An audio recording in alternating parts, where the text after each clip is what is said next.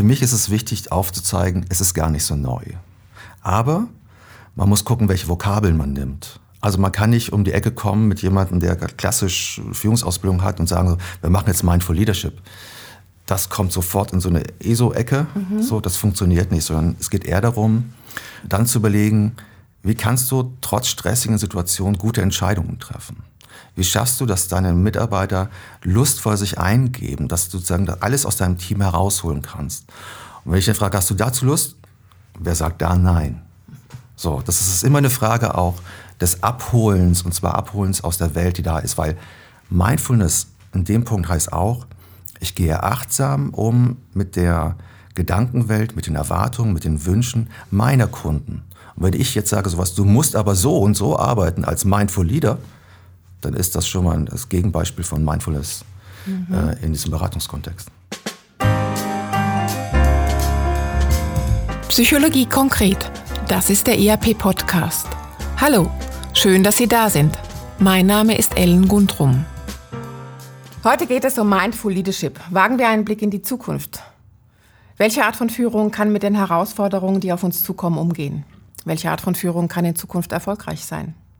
Wenn es nicht mehr nur darum geht, den agilen Wandel zu bewältigen und Geld zu verdienen, sondern gleichermaßen nachhaltige Strategien zu entwickeln, Ressourcen zu schonen, im Unternehmen und in Kooperationen ein Arbeits- und Zusammenarbeitsklima zu schaffen, das es möglich macht, auch unter anspruchsvollen Bedingungen kreative und innovative Lösungen zu entwickeln, leistungsfähig und anpassungsfähig zu sein und zu bleiben, dabei als Organisation, als Führungsperson und als Mitarbeiterin gesund zu bleiben. Eine mögliche Antwort scheint Mindful Leadership, also achtsame Führung. Davon ist jedenfalls mein heutiger Gast überzeugt. Herzlich willkommen, Uwe Neumann. Ja, vielen Dank, Ellen. Hallo, Uwe. Uwe, du bist Experte für Führung. Am IAP bist du Berater und Dozent im Zentrum für Leadership Coaching und Change Management. Und du leitest unter anderem den Studiengang CRS Agile Führung und du berätst auch Organisationen, Führungspersonen und Mitarbeitende bei der Entwicklung ihrer Führungskompetenzen und in Veränderungsprozessen. Ja, das stimmt. ich muss wirklich sagen, also bei dieser Anmoderation kriege ich schon Angst. Was ist, das Thema wird plötzlich so groß. Ich hoffe, dass ich da überhaupt einen Beitrag zu leisten kann. Wir starten ganz einfach. Okay. Uwe, Unternehmen und Organisationen sind heute und in Zukunft großen Herausforderungen ausgesetzt oder mit denen konfrontiert. Lass mich nur einige Stichworte nennen. Digitaler und agiler Wandel, Energie- und Klimakrise, aber natürlich auch die aktuelle Kriegslage – unterbrochene Lieferketten, Fachkräftemangel und noch vieles mehr. Das klingt fast übermächtig und ist in jedem Fall sehr, sehr anspruchsvoll. Was heißt das für die Führung? Wie kann und soll Führung diesen Herausforderungen begegnen? Ich glaube, ein wichtiger Punkt ist, dass dieses Prinzip weiter so wie bisher nicht mehr funktioniert, sondern man muss überlegen. Man muss überlegen, was ist eigentlich das, was für uns eine relevante Herausforderung ist und wir müssen auch schauen, wie wir uns als Organisation dafür aufstellen, aber auch wie, ja, wie ich mich selber als Führungskraft dafür aufstelle. Also ich glaube, die Verhaltensflexibilität sowohl von der Person als Führungsperson, von den Teams, von Organisationen, müssen wir deutlich diesen Herausforderungen anpassen. Und wie stellen wir uns auf? Wie stellen wir uns auf? Eine gute Frage, ja. Ich glaube, es ist immer abhängig davon, in welcher Branche ich bin und in welchem äh, Bereich ich bin. Ich glaube, der wichtigste Punkt ist zu schauen auch, was ist eigentlich das Spiel, was draußen funktioniert? Also wie sind meine Kunden? Was sind so meine Herausforderungen? Wie Ressourcenlage beispielsweise? Kriege ich so viel Arbeitskräfte, wie ich brauche? Wie ist die finanzielle Ausstattung? Also man wirklich guckt, in welchem Rahmen bin ich aktiv? Und dann schaut, was ist unsere organisationale Antwort darauf? Also was müssen wir liefern? Was müssen wir mit welchen Ressourcen auch liefern? Und wie können wir uns entsprechend so aufstellen, dass wir bei all dem Wahnsinn, was du vorhin erzählt hast, wo, es unberechenbar ist, ähm, ja, leistungsfähig sind, dass wir unseren Job machen können, wofür da, wir da sind. Das mhm. ist, glaube ich, die Herausforderung. Und Führung nimmt ja Einfluss auf all diese Felder, die du jetzt genannt mhm. hast. Welchen Beitrag kann und, und muss oder soll Führung in Zukunft ähm, leisten, damit wir das irgendwie bewältigen können? Ich glaube, Führung hat die Aufgabe, das Spiel auf der einen Seite zu verstehen, was da passiert und ähm, die richtigen Leute zusammenzuholen, um diese Aufgaben zu bewältigen. Ist eine Art Leuchtturmeffekt auf der einen Seite, zu schauen, was ist draußen, wo müssen wir uns heute darauf vorbereiten.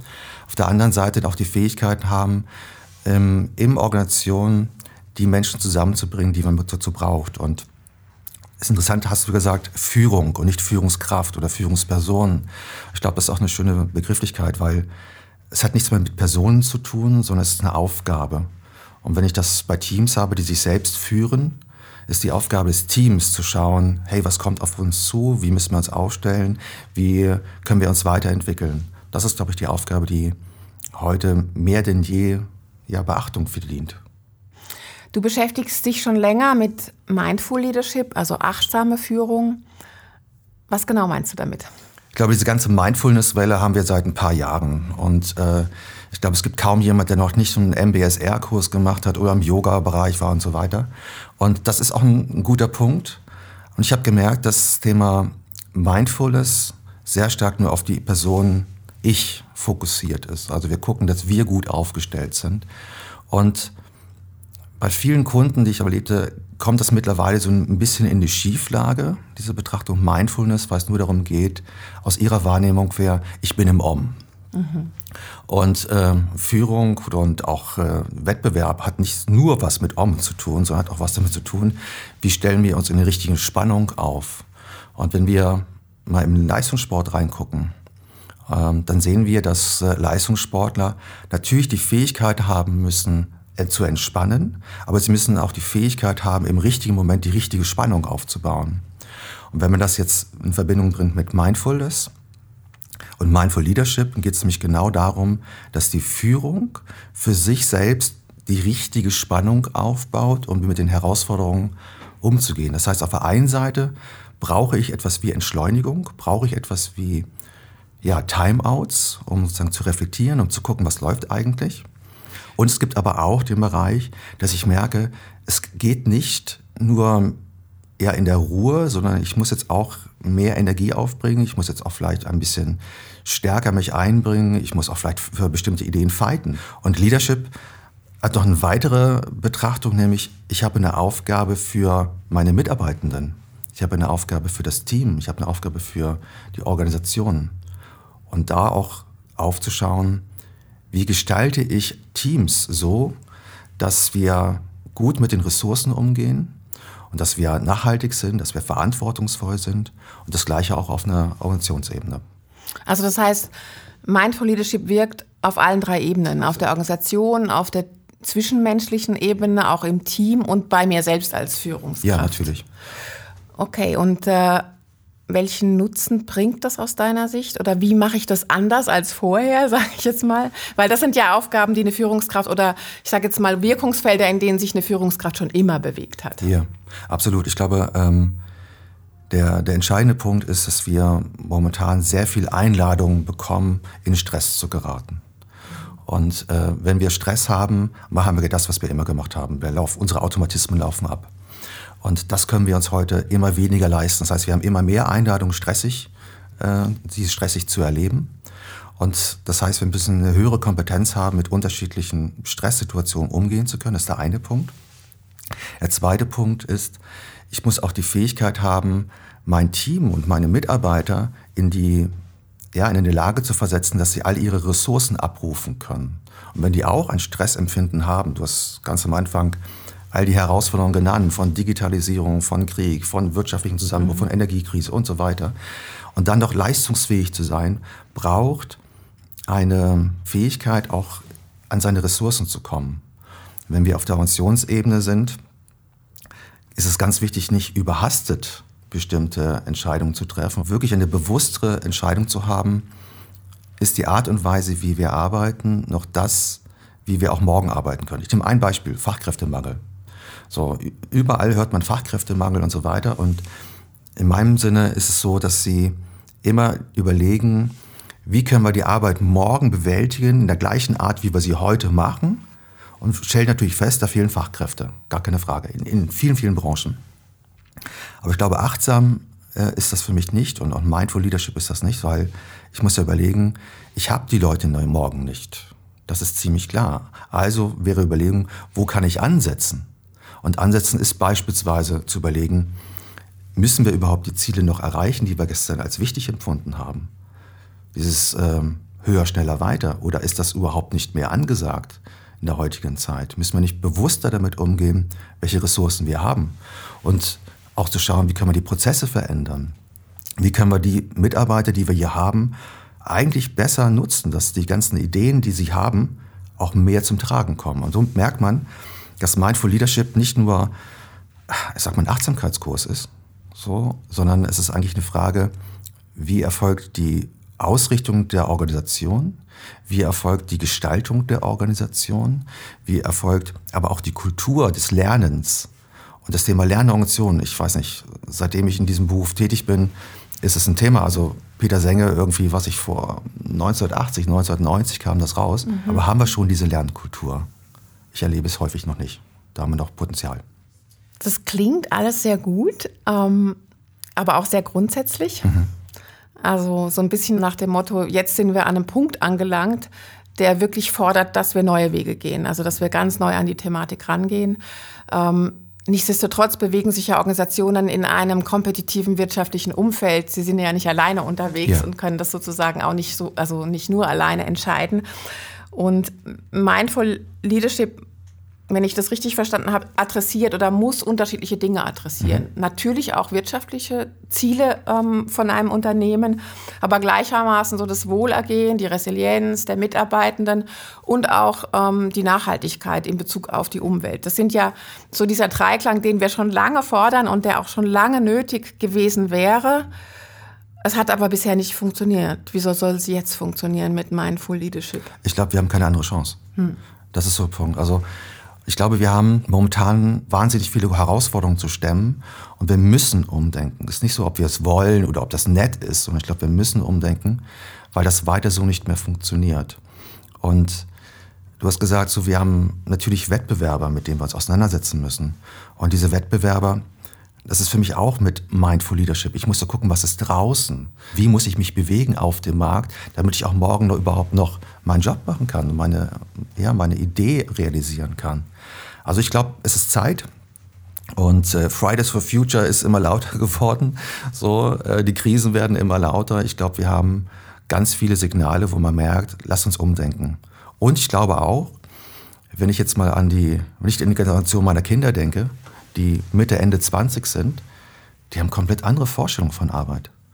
So, und denen quasi das alte Leistungsdenken draufzudrücken, das wird, glaube ich, nicht mehr so gut funktionieren. Ein paar sind so orientiert, aber viele sagen sowas, nein, ich, ich will irgendwie äh, verantwortlich leben. Mhm. So, diese Share-Community, was wir haben. Ich glaube, wir sind, überall sehen wir Anzeichen dafür, dass wir momentan gute Chancen haben, dass ich wirklich, ja, dass wir es hinkriegen. Das würde ich sagen. Vielleicht braucht es auch weniger Wettbewerb und mehr Kooperation in Zukunft. Mhm. Wenn du so in deinem Umfeld schaust, also Organisationen oder auch Kunden, die du berätst, gibt es Unternehmen, die dieses Prinzip schon länger leben und umsetzen und damit erfolgreich sind, ohne dass sie das vielleicht so benennen? Ja, ich glaube ganz viele. So, ähm, ich hatte jetzt äh, ein bisschen Zeit, mir unterschiedliche Unternehmen anzugucken und ich habe festgestellt, dass im, ja, im KMU-Bereich einige unterwegs sind, die mit einer hohen Verantwortung für ihren Standort beispielsweise sich bewegen die niemals sagen würden, das ist Corporate Social Responsibility, aber sie machen es. Sie haben eine Verantwortung, sagen, wir leben hier seit drei Generationen in diesem Dorf und ich bin verantwortlich dafür, dass hier auch Steuergelder reinkommen. Ich bin verantwortlich dafür, dass hier die Umwelt nicht verschmutzt wird. Ich bin verantwortlich dafür, dass wir Leuten Arbeitsplätze geben. Das heißt, sie haben ganz klar eine Verantwortung für die Mitarbeiter und wollen die halten und wollen die vielleicht auch am liebsten über Generationen halten. Nicht mehr die Arbeitsplatzgarantie, die man früher hatte, aber mit einer so sehr hohen Verantwortung. Und die leben das seit vielen, vielen Jahren. Und das ist das, aus ihrer Sicht die einzige Chance, wie Mann und wie Frau heute wirtschaften muss. Aber es gibt auch andere Bereiche. Ich ganz speziell mit zwei Krankenkassen äh, momentan unterwegs sind, die gesagt haben, es kann nicht sein, dass wir als Krankenkasse das Thema Gesundheit intern nicht nutzen. Und äh, wir haben intern ein CRS Mindful Leadership aufgebaut und der auch alle drei Aspekte von Unternehmensführung, von Teamführung, von Selbstführung integriert, um mehr von dem, was, was sie auch beschäftigt, nämlich Gesundheit, auch in den Führungsbereich reinzubringen. Mhm. Bleiben wir mal vielleicht ganz konkret bei deiner Beratungspraxis. Also wie gehst du konkret vor? Also wenn jetzt ein Unternehmen auf dich zukommt ähm, und, und Führungsentwicklung betreiben möchte und auch Ansätze hat, in diese Richtung zu gehen. Ja, ich glaube, der erste, erste Punkt ist erstmal zu schauen, ähm, was ist so die Idee? Man erkundet, wohin geht die Reise mit dieser Organisation, was sind die strategischen Herausforderungen, in welchem Umfeld sind die, wie sind sie aufgebaut, welche Kultur herrscht, welche Rolle haben Führung, was ist denen wichtig, also welche Werte haben sie. Und äh, dann schauen wir uns an, wie stellen sie eigentlich das dar, was ihnen wirklich wichtig ist. Also ganz häufig haben wir festgestellt, dass äh, Unternehmensleitbilder, Werte, die sind gemacht worden mit einem starken Marketingfokus. Aber die haben keine interne Zugkraft, dass man wirklich sagt, wir gehen in Augenhöhe miteinander um. Weniger Wettbewerb, mehr Kooperation. Mhm. Und wir achten den Einzelnen. Also wir gucken auch, sind diese Aspekte, die Ihnen heute wichtig sind, finden wir die schon in Leitbildern drin. Und wenn nein, machen wir eine Leitbildarbeit, sowas. Und wenn wir eine gute Basis haben, schauen wir, dass wir die Führungsausbildung genau an diesen Aspekten ausrichten. Führen in und von Teams dass wir gucken, was sind eigentlich die Prinzipien, die euch da wichtig sind. Und wie kommt ihr dann zu den Zielen? Wie strukturiert ihr die Arbeit? Immer bezogen auf die Werte. Das heißt, dass das harte Managementleben, Anführungszeichen, immer wertekompatibel ist. Mhm. Und dann auch zu schauen, wie wir es aus der agilen Welt kennen, Retrospektiven einzubauen, sagen, stopp, sind wir gut unterwegs, klappt das so, funktioniert das so und so weiter. Das heißt, eigentlich sind wir homöopathisch unterwegs. Also es gibt keine radikale Geschichte, sondern wir gucken, was geht und so langsam äh, versuchen wir dort viral eine Idee einzupflanzen. Du begleitest ja die Unternehmen auch bei der Umsetzung. Ähm, häufig, also gehe ich jetzt mal davon aus, dass du ja dann auch mit, mit Führungspersonen konfrontiert wirst, die ganz anders sozialisiert mhm. wurden und für die, für die das wirklich auch eine, eine, neue Welt ist und, und die sich darauf einlassen müssen. Welche Erfahrungen mhm. machst du das? Die Erfahrung ist, es ist wirklich ein ganz heißes Thema, was du da ansprichst, weil ich glaube, für mich ist es wichtig aufzuzeigen, es ist gar nicht so neu.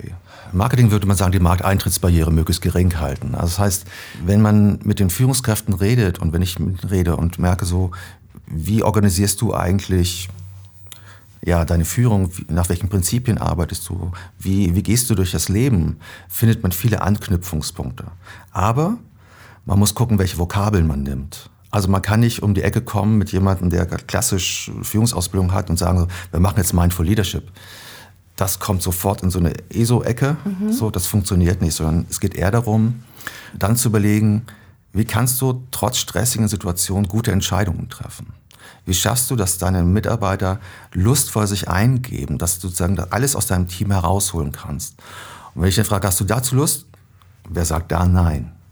So, das ist immer eine Frage auch des Abholens, und zwar Abholens aus der Welt, die da ist, weil Mindfulness in dem Punkt heißt auch, ich gehe achtsam um mit der Gedankenwelt, mit den Erwartungen, mit den Wünschen meiner Kunden. Und wenn ich jetzt sage sowas, du musst aber so und so arbeiten als Mindful Leader, dann ist das schon mal das Gegenbeispiel von Mindfulness mhm. äh, in diesem Beratungskontext. Wir müssen ja heute auch so ein bisschen aufpassen, dass dieser Begriff Achtsamkeit, der ist ja schon ganz oft gebraucht und auch schon so ein bisschen abgenutzt sozusagen, dass wir den wieder neu füllen. Und Achtsamkeit beschreiben oder nennen ist ja was anderes, als wirklich das dann auch umzusetzen. Also achtsam in der Führung zu sein, achtsam mit meinem Team umzugehen, mit mir selber, mit, mit Herausforderungen, mit meinem Umfeld. Das erfordert ja auch Ressourcen. Also mhm. das ist anspruchsvoll, da muss ich jeden Tag dranbleiben. Und wenn wir jetzt nochmal den Fokus auf die Führungspersonen richten, ich meine, die sind ja eh schon in diesen schwierigen Situationen, auch mit dem ganzen digitalen und agilen Wandel, meistens ziemlich unter Druck. Mhm. mhm. Und jetzt müssen sie das auch noch machen, in Anführungszeichen. Ja. Äh, können Sie das leisten? Ja, definitiv. Weil ich mache es ganz bewusst äh, etwas krass. Es geht nicht darum, jedes Meeting mit fünf Minuten Stille zu beginnen, 20 Minuten Yoga jeden Tag zu machen und nachmittags nochmal einen Bodyscan zu machen. Wäre das ist über, ja, das wäre gut, okay, das, das kann man auch machen. Aber es geht nicht darum, sondern es geht darum, mhm. eigentlich in jedem Moment zu schauen, worum geht's eigentlich? Heute Morgen. Heute Morgen habe ich gemerkt, wie, ups, ich bin jetzt eingeladen, mit dir diesen Podcast zu machen. Hm, irgendwie dachte ich mir, so richtig gut geht es mir jetzt nicht. So, ein bisschen Aufregung auch zu spüren. Und achtsam ist auch zu merken, ja, ich bin aufgeregt. Das ist auch in Ordnung. Das heißt auch, ich nehme das ernst. Das ist auch ein Punkt von achtsam. Und gleichzeitig auch zu überlegen, wie kriege ich diese Aufregung so gut für mich gemanagt, dass es kein Problem ist. Da mache ich jetzt nichts mehr. Ich, ich mache keinen, was weiß ich, drei Oms und so weiter. Sondern ich habe eine Möglichkeit für mich, damit umgehen zu können. Ich muss sowieso einen Zielprozess machen. Ich muss sowieso Prozesse machen. Warum denn nicht gleich so, dass wir es optimal leisten können, auch wenn man es unterschiedlich macht? Das heißt, es ist keine Mehrarbeit, sondern nur eine bewusstere Arbeit von dem, was ich tue. Und nehmen wir ein Beispiel Retrospektiven, was wir kennen. Das mhm. machen wir doch schon seit 100 Jahren. Seit 100 Jahren haben wir gemerkt, oh, klappt so nicht. Hm, woran liegt's denn? Und dann macht man es neu. Jetzt haben wir jetzt einen Begriff dafür gefunden. Und jetzt kann man es ein bisschen äh, formalisieren. Mhm. Aber auch da geht es darum, es geht nicht um das Formale, sondern es geht darum, bewusst bestimmte Schritte auch zu machen und rauszukommen aus Automatismen. Das ist eigentlich eher mehr Freiheit, als wir es vorher haben. Mhm. Und somit eigentlich kein Zusatz, sondern nur etwas anders. Also fängt achtsame Führung bei mir als Führungsperson an also, und wird sozusagen bottom-up in der Organisation implementiert. es ist immer schön, wenn man so aus einer Organisationsentwicklung kommt, hat man ja so manchmal so merkwürdige Fantasien. Mhm. Also die Fantasie Nummer eins lautet ja, top-down ist cool. So, und dann kommt die Realität. die Realität heißt, wir fangen da an, wo wir anfangen. Mhm. Also Natürlich fände ich es schön, bottom-up zu machen. Und ich glaube auch, dass die Person auf alle Fälle ein ganz, ganz wichtiger Stellhebel ist. Und wenn ich nicht gut aufgestellt bin, kann ich mich nicht einlassen auf den Gesprächspartner, habe ich keinen Kopf dafür für Kunden, habe ich keinen Kopf dafür für Prozesse, dann bin ich zu stark mit mir beschäftigt. Ganz wichtig ist, dass ich natürlich mit mir arbeite. Aber auch da geht es darum, man muss erstmal Vertrauen finden und Vertrauen entwickeln. Und manchmal muss man über Werte anfangen, weil das erstmal naja, ein bisschen weiter weg ist von mir, da muss ich mich ja nicht ändern. Und dann kommt man so ganz langsam auch zu dieser Person. Also ganz konkret, ich habe dir erzählt von diesem internen CRS, was wir machen zum Thema mhm. äh, achtsame Führung. Wir, wir sind alle davon überzeugt, dass das das wichtigste Thema ist überhaupt. Und wir müssten aus einer logischen Ebene damit anfangen. Aus der psychologischen Ebene ist es aber ganz zum Schluss. Wir fangen erstmal so ganz harmlos an mit dem Thema Unternehmensführung. Das ist weit weg, das ist rein kognitiv. Und dann kommen wir zum Thema Team, dann merkt man, oh, das ist schon ein bisschen näher. Und erst dann, wenn die Teilnehmenden auch das Vertrauen haben, dass da nichts passiert, dass, es, dass sie auch safe sind, dass sie sich öffnen können, dass sie auch eine Idee haben, an ihrer eigenen Person sich weiterzuentwickeln mit anderen Kolleginnen und Kollegen, was ja durchaus riskant ist. Erst dann machen wir das Thema ja, Selbstführung. Das heißt, da muss man auch gucken, was ist ein guter Einstieg. Ich fange mit denen an, wo ich, wo ich die Chance habe zu arbeiten. Was sind denn so die größten Hürden in Organisationen? Ich glaube, die größte Hürde ist, dass man die Herausforderungen so beantwortet, wie man sie immer beantwortet. So, es gibt so einen schönen Spruch von Mark Twain. Nachdem wir das Ziel aus den Augen verloren hatten, verdoppelten wir unsere Anstrengungen. Und ich finde, das erlebe ich manchmal so. Also man ist, ich glaube, in der Unternehmensführung manchmal recht hilflos und guckt, was machen denn andere mhm. und macht so einen, einen, Versuch von Copy and Paste im Sinne von, wenn das bei dem, dem Unternehmen funktioniert, dann machen wir das auch. Wenn der und der Berater das empfiehlt und das sind möglichst große Beratungshäuser, dann, dann machen wir das auch. Und ich glaube, die Herausforderung besteht wirklich auch von Unternehmensführung sich die Erlaubnis zu geben, mal genauer hinzugucken und sich Erlaubnis zu geben, nicht sofort eine Lösung parat zu haben, sondern mal zu schauen, was wäre jetzt unsere Antwort darauf? Nicht, was ist denn die Antwort, die momentan in ist? Was ist unsere Antwort auf die Herausforderung? Und ich erlebe in dem Moment, wenn sie unter Stress stehen, laufen Automatismen ab. So wie letztes Jahr. Nochmal drei Prozent mehr, nochmal vier Prozent mehr. Oder äh, wir müssen Kosten sparen. Also das automatische Reaktion. Und das ist die größte Herausforderung. Dass sie wirklich rauskommen müssen aus dem Automatismus. Was wir jetzt gerade die ganze Zeit schon besprechen, sind ja ganz stark auch Haltungsfragen. Mhm. Und das ist ja etwas, was, was nicht so schnell oder nicht so einfach zu mhm. implementieren ist in, in der Organisation. Ja. Also das ist eigentlich ein ongoing Prozess. Ja. Absolut. Ich glaube, es ist sogar nur eine Haltungsfrage. Wenn wir die Aufgaben von Führung betrachten, Aufgaben von Organisation betrachten, die verändert sich überhaupt nicht in diesem ganzen Bereich. Aber die Art und Weise, wie ich dies erledige, das verändert sich. Und steht der Tropfen hüllt den Stein. Und äh, der zweite Punkt ist, wenn die neue Haltung nicht erfolgreich ist, wenn sie nicht zu besseren Ergebnissen führt, indem sie nicht Mitarbeiter länger hält, dass man die Fluktuation äh, vielleicht verändert, indem wir auch attraktiv sind für neue Mitarbeiter, indem wir nicht bessere Produkte machen, indem die Prozesse sich nicht verändern. Wenn wir das nicht hinkriegen, dann kann ich Haltung hier, Haltung da, dann ist sie relativ schnell weg. Das heißt, man muss es kombinieren, immer mit wirtschaftlich relevanten Aspekten, die ich auch erreiche damit. Sonst passiert gar nichts. Das haben wir schon 100 Jahre versucht. Magst du eine Prognose wagen für die Zukunft? Das hat man nicht abgesprochen. Äh, Prognose für die Zukunft. Ähm, ich glaube, dass wir, dass es eine große Herausforderung ist von Unternehmen, die von Menschen geführt werden, die anderen Leuten wieder berichten müssen, die ihre Quartalzahlen bringen müssen, ihre Monatszahlen und dort eine Taktung ist. Ich glaube, das ist eine, eine wahnsinns große Herausforderung, sich dann diesem typischen Rhythmus zu entziehen. Ich glaube, es ist viel, viel einfacher für inhabergeführte Unternehmen, weil sie nur sich selber gegenüber Rechtfertigung haben können. Sie sind auch eher bereit, eigene Wege zu gehen und mutig zu sein, auch mal Geld in die Hand zu nehmen und zu sagen, so was, ich investiere jetzt und in zwei, drei, vier, fünf Jahren fruchtet das. Und das ist okay, es ist mhm. überhaupt kein Thema. Ich glaube, das ist einfach. Und ich glaube auch, dass wir äh, in kleinen und mittleren Organisationen ja, schneller und erfolgreicher mit solchen Programmen sind. Und viele große, große Unternehmen, die wir in der Schweiz haben, die springen auf unterschiedliche Züge auf, weil es momentan in ist.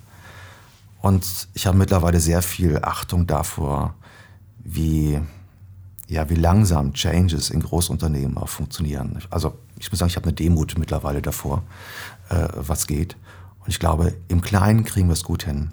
Wir kriegen es auf einer individuellen Ebene hin, wir kriegen es auf Teams ganz gut hin, wir kriegen es auf Geschäftsbereiche, glaube ich, sehr gut hin. Äh, aber so wie es in, in großem Bereich ist, ein dickes Brett. Mhm. Ein dickes Brett. Uwe, wir sind fast schon am Ende. Aber zum Schluss noch, was ist dir persönlich wichtig? Was möchtest du unseren Zuhörerinnen mit auf den Weg geben? Vielleicht auch nochmal so den Fokus auf die Führungsperson. Wie kann ich morgen ein bisschen achtsamer mit meinem Umfeld, mit meinen Mitarbeitenden, mit meinen Kunden umgehen und achtsamer führen?